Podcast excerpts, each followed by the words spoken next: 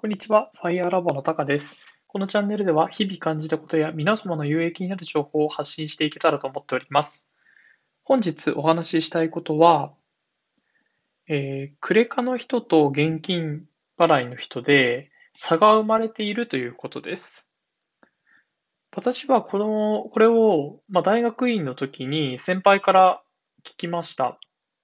で、その時、ちょっと自分、どちらかというとキャッシュレスに興味がなくてですね、どちらかというと現金で物を払っていたのですが、この先輩の話を聞いて、一気に現金ではなく、まあ、クレジットカードや、まあ、いわゆる、なんていうんですか、キャッシュレスの キューアール コード決済などに、を使うようになりましたと。で、どんな話かっていうと、まず、なんか現金の人は、損をしてるっていうことを聞かされたんですね。で、なんか自分最初その意味がわからなくて、で、話を聞いていくと、まあ、例えば、あの、ひゃくえんで物を買ったとした場合に、現金だと、まあ、それはひゃくえん払わないといけないですし、クレジットカードのひゃくえん請求がされるのは変わりないんですけれども、店側はですね、例えばクレジットカードで物を払ったら、その手数料をそのクレジットカード会社に払わないといけないんですよ。ということは、仮に、あの、3、えっと、その手数料の割合が さんパーセント だとしたら、実はひゃくえんでクレジットカードを払ったら、実は、えっと、ひゃくさんえんぶんになってるのかな。で、えっと、要は何が言いたいかっていうと、クレジットカードで払った人の手数料分も現金ので払ってる人が負担しているっていうことなんですよね。で、クレジットカードで払うと、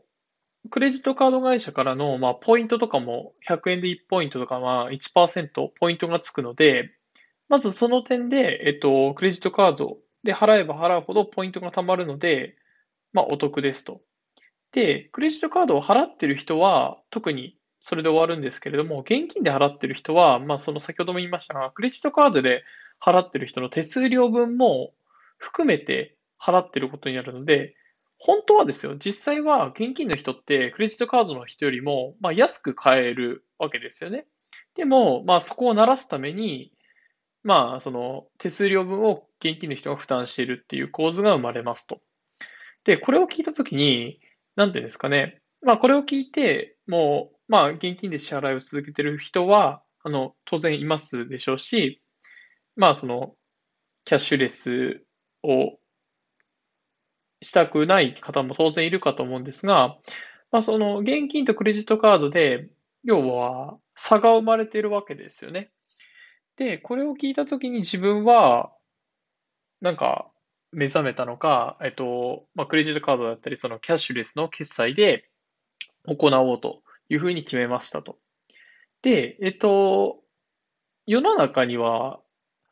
なんかこういうふうに、なんかあの、一見差がないように見えるんだけど、実は、誰かが誰かの分の負担を、こう、あ、誰かの分の、なんていうんですかね、こう手間だったり、手数料だったりをこう、負担しているっていう構図があると思うんですよね。で、今後なんかそういうものを見つけられたら、どんどん発信していきたいと思いますし、まあ、できることであれば、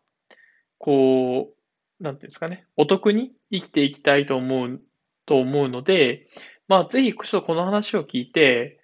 なんか、はっと気づいた方などいましたら、まあ、キャッシュレス決済でやっていただけたら、なんていうんですかね、こう、見えない差をつけられると思っています。え、本日は、このキャッシュレスというちょっと切り口からですね、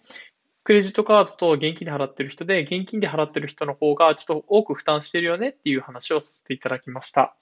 以上です。ご清聴していただきありがとうございました。